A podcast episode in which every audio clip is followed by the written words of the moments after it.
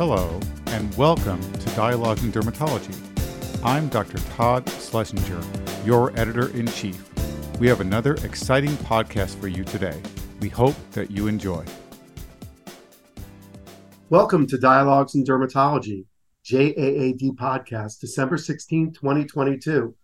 I am Dr. Brad Glick, and I am Clinical Assistant Professor of Dermatology at the FIU Herbert Wertheim College of Medicine and Chair of Dermatology at the Larkin Health System, Miami, Florida. I will be your host.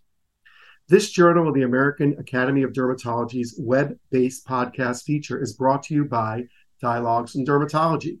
Today, we will review the January JAAD article Deucravacitinib versus placebo and apremilast in moderate to severe plaque psoriasis. Efficacy and safety results from the 52 week randomized, double blinded, placebo controlled phase 3 POETYK PSO 1 trial. Joining me today is Dr. April Armstrong. Dr. Armstrong is professor of dermatology and associate dean at the University of Southern California. She also serves as vice chair at USC and leads the psoriasis program, including clinical trial research. Dr. Armstrong obtained her medical degree from the Harvard Medical School and completed her dermatology residency at Harvard. She also obtained a master's degree in public health from Harvard School of Public Health. And prior to joining the faculty of the University of Southern California, Dr. Armstrong was also vice chair of dermatology at the University of California, Davis, and later at the University of Colorado. Dr. Armstrong's clinical expertise lies in inflammatory skin diseases, especially psoriasis and atopic dermatitis. She has conducted over 150 clinical trials and published over 380 high impact articles in scientific journals.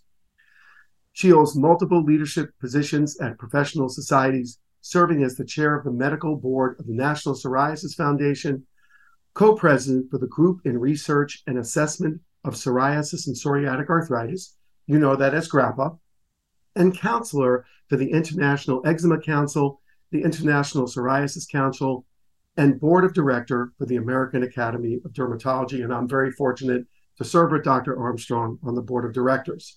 Dr. Armstrong has also served on the editorial boards for the journals JAMA Dermatology and the Journal of the American Academy of Dermatology. April, welcome. Thank you, Brad, so much for having me here. And I'm sorry, uh, apologies to the listeners for having to listen to that long intro of me, but it, it's well, so great to be here. Well, that that very long intro is very well deserved. Thanks for being here with us. Let's jump right in. We've got a lot to talk about.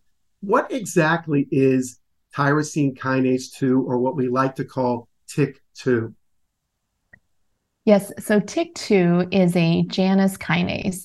And if we recall uh, during our medical school and perhaps undergrad days, Janus kinase are molecules that work intracellularly, and their job is to put phosphate onto different things.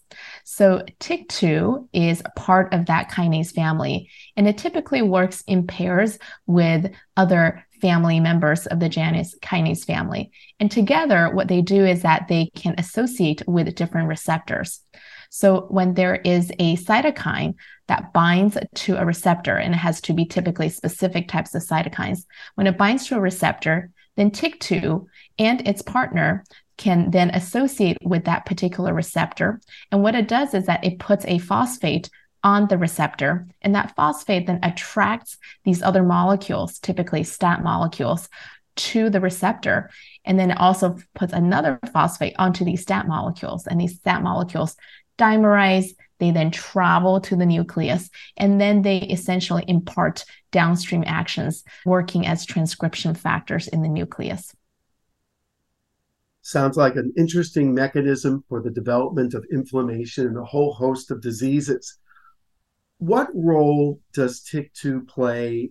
And speaking of this particular article that we reviewed in psoriatic disease, thinking of mechanism of disease and then mechanism of pathway, and then mindset wise as to how a therapy like deucravacitinib would actually work in psoriasis.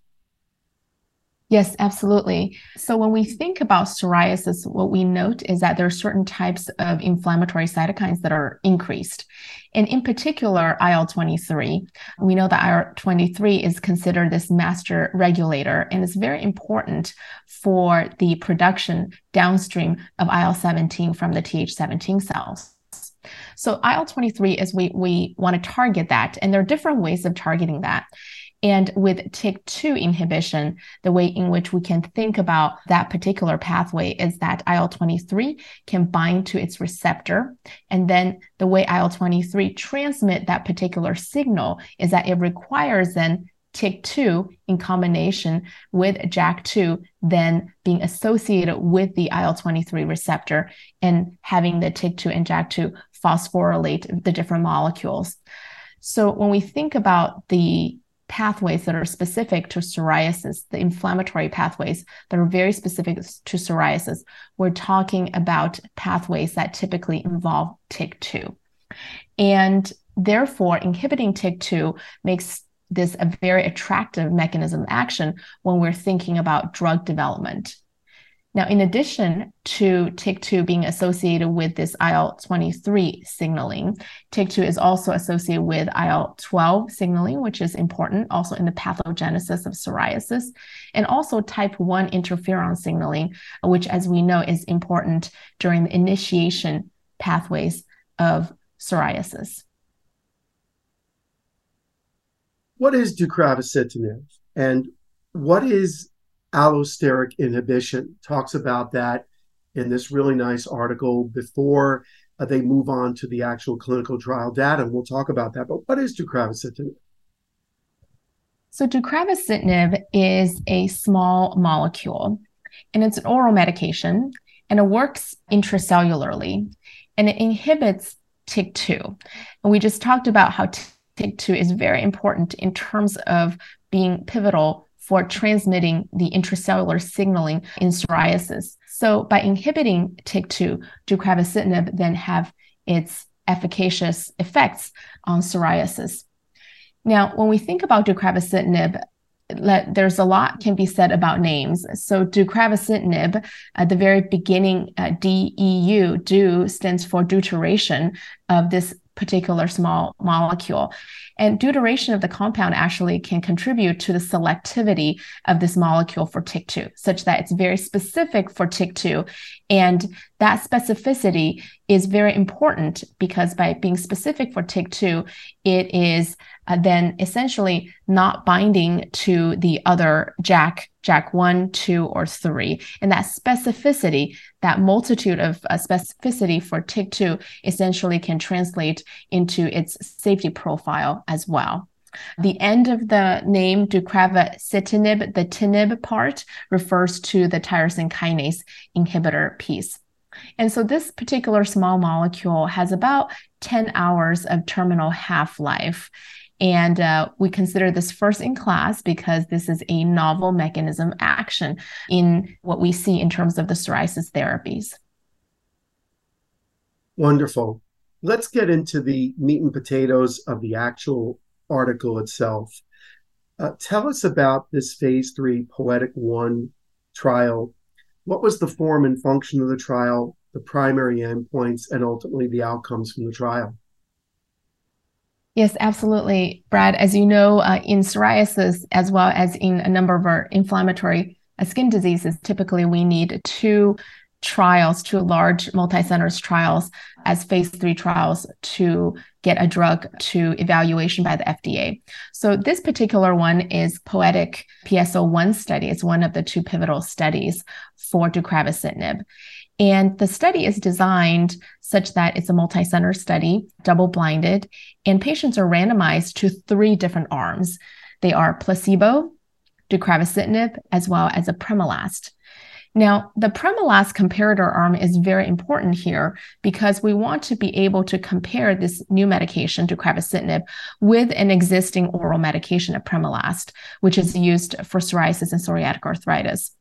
So, in this particular study, patients were randomized into these three arms. They were studied up till week 16 initially.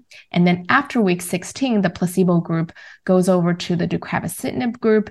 And then later at week 24, the apremilast arm, then depending on their response, they either continue on apremilast if they're responder to apremilast, or they are uh, then going to the deucravacitinib group if they did not respond to apremilast. So this study design is very helpful because it's quite real world as well. There were two co-primary endpoints, PASI 75 or at least 75% improvement in the PASI score from baseline, and as well as SPGA score of zero or one. And so these are all moderate to severe psoriasis patients to begin with. So, very large disease burden, as you can imagine. And another thing to note is that the vast majority actually either had oral therapies or had biologics in the past. So, not 100% of them are systemic naive patients. So, again, very real world population of moderate to severe patients that we we're looking at. And so, what they found was that at week 16, which is the primary endpoint, 58% of patients on the deucravacitinib group achieved PASI 75 compared to 35% uh, patients on the apremilast group and compared to 13% in the placebo group. So what we saw was that at the primary endpoint, as statistically as well as clinically significant superiority of deucravacitinib over apremilast. And the delta, I would say, is pretty sizable.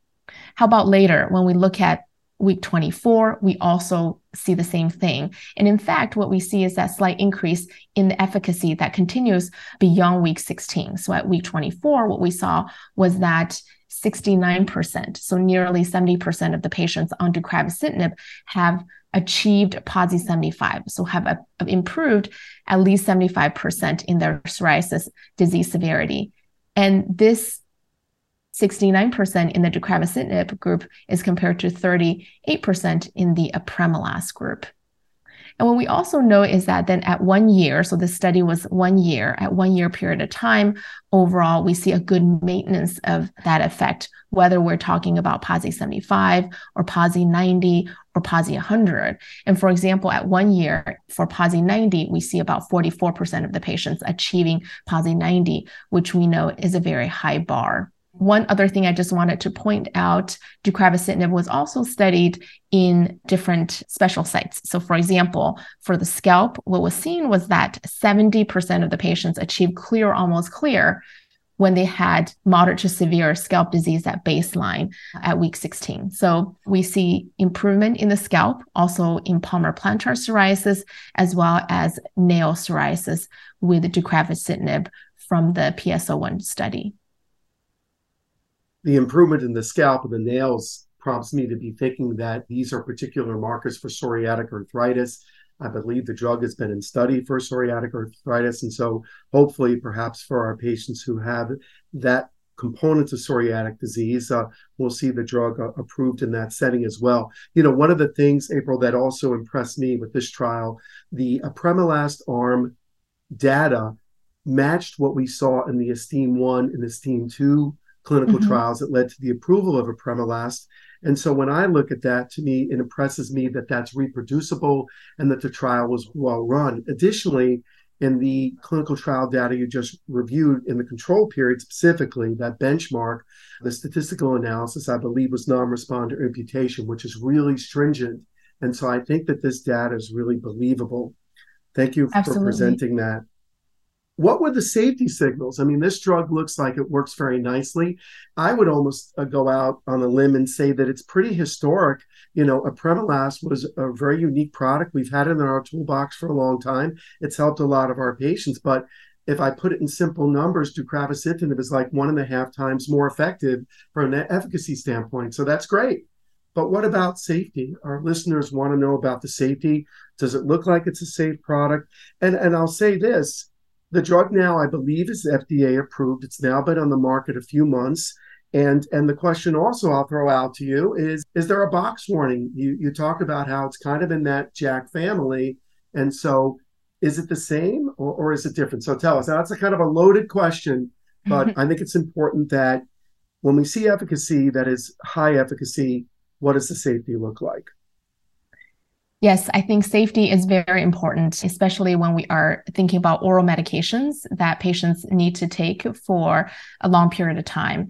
And I think the safety profile of deucravacitinib, the rationale for that, it really arcs back to the mechanism action. So it, it is a allosteric inhibitor. So deucravacitinib is different from most of the other JAK inhibitors that we've seen on the market. So most of the other JAK inhibitors, the reason that we see some of the safe safety signal is that there's cross reactivity between the other JAKs. And the other JAK inhibitors typically bind to the active site or the catalytic site, which is shared or conserved. It's very similar among the different JAKs. Deucravacitinib is very unique in that it doesn't bind to that active site. In contrast, it binds to the regulatory site. And the regulatory domain is very distinct from one kinase to the other. And as a result, it has this selectivity that it rarely touches the other JAKs. So, what we saw because of this unique mechanism action, what we saw in terms of the safety is that, for example, the laboratory parameters that were seen with the deucravacitinib were very similar to that of placebo as well as a apremilast. Importantly, when we look at discontinuation rates due to adverse events, for example, at week 16, we actually saw that the deucravacitinib arm had the lowest discontinuation rate as compared to either apremilast or placebo. So this is very important because that tells me what is the likelihood in the real world that the patients are going to be able to continue with this medication. For oral medication, we, we don't see nausea or diarrhea signals. In fact, the, the rates for nausea and diarrhea for deucravacitinib were either equal to that placebo or numerically lower than that placebo. And the rates for diarrhea and nausea were quite a bit lower compared to apremilast. When we look at the placebo control period, uh, there were a few things that were elevated at low rates over placebo, and those are transient CPK elevations. There were low rates of herpes simplex and also low rates of acne and folliculitis. Most of these events were mild in terms of severity, and the patients were able to continue the medication with those events, and, and these events have resolved with the continued use of these medications. And importantly, what we see in terms of for example, when we have the approved uh, other JAK inhibitors, the box warning is not present for deucravacitinib. So this is something that's very important to note. Also, we do not see elevated rates of major cardiovascular events or VTEs or malignancy rates with deucravacitinib when we look at the rates as compared to the comparator arms. So these are all quite positive and proven safety profiles through the clinical trials, not only in PSO1 study, but also in PSO2 study that gives us confidence to the safety of this medication. So safety looks good through one year, low rates of discontinuation. Can we expect additional long-term safety data? Yes, we can expect long term safety data. And in fact, what we have currently are two year safety data now available. And what is seen with that is that with two years, the two year data look very similar to the one year data that we just spoke about. I did want to mention that uh, in the package insert, it, it does mention elevated triglycerides in some of the patients. Now that was seen in all three arms, and also the the mean elevation compared to the other arms was about 10 milligram per deciliter. So overall, uh, this was not uh, associated with uh, with clinical significance that would require uh, any intervention. So for patients who may have uncontrolled triglyceridemia and who may not have a primary care physician, then periodic monitoring for triglycerides may be necessary in that patient population. But overall, with regards to what labs to check in our patients, essentially no tests are required for treatment initiation other than TB evaluation. So you do need to do a TB evaluation, be it quantiferon test or some other TB evaluation. Unless the patient have known or suspected liver disease, then you may want to then check baseline LFT for those patients. Also, no dose titration or adjustment is needed. So it's a very simple once daily dosing. It's important to know that there's no known drug interactions with deucravacitinib at this time, and our patients can take deucravacitinib with or without food. In terms of long term monitoring, I think that at this time, there are no required long term monitoring per the package insert. But certainly, I would say that for us clinicians, we can take that in terms of a case by case basis. And I think with a new medication that just got approved, I think certainly one cannot be faulted for, for more frequent or more regular monitoring in the beginning. That was fantastic. And, and Dr. Armstrong, this has been so helpful. Uh, I think for our listeners that maybe didn't get a chance to read this article, uh, I think that the information that you presented is detailed and very helpful for our understanding of the use of deucravacitinib in clinical practice. And I think it's fantastic that we continue to be able to add therapies to our ladder, our therapeutic ladder, and into our toolbox for our patients with psoriatic disease. So, with that said, I want to thank you. I hope everyone's enjoyed uh, another edition of the JAAD podcast for Dialogues in Dermatology. And until the next Dialogues in Dermatology. Thank you. Thank you for having me. We hope you have enjoyed this edition of Dialogues in Dermatology. This is Todd Schlesinger, your editor in chief. For more podcasts, including bonus issues, check us out online at the website of the American Academy of Dermatology or through the Dialogues in Dermatology app. You can now also sync your subscription to your favorite podcast app. New podcasts are released each week in addition to our monthly JAAD podcasts. We hope you enjoy these new options for listening to dialogues and the increasing content for your listening pleasure. Thank you.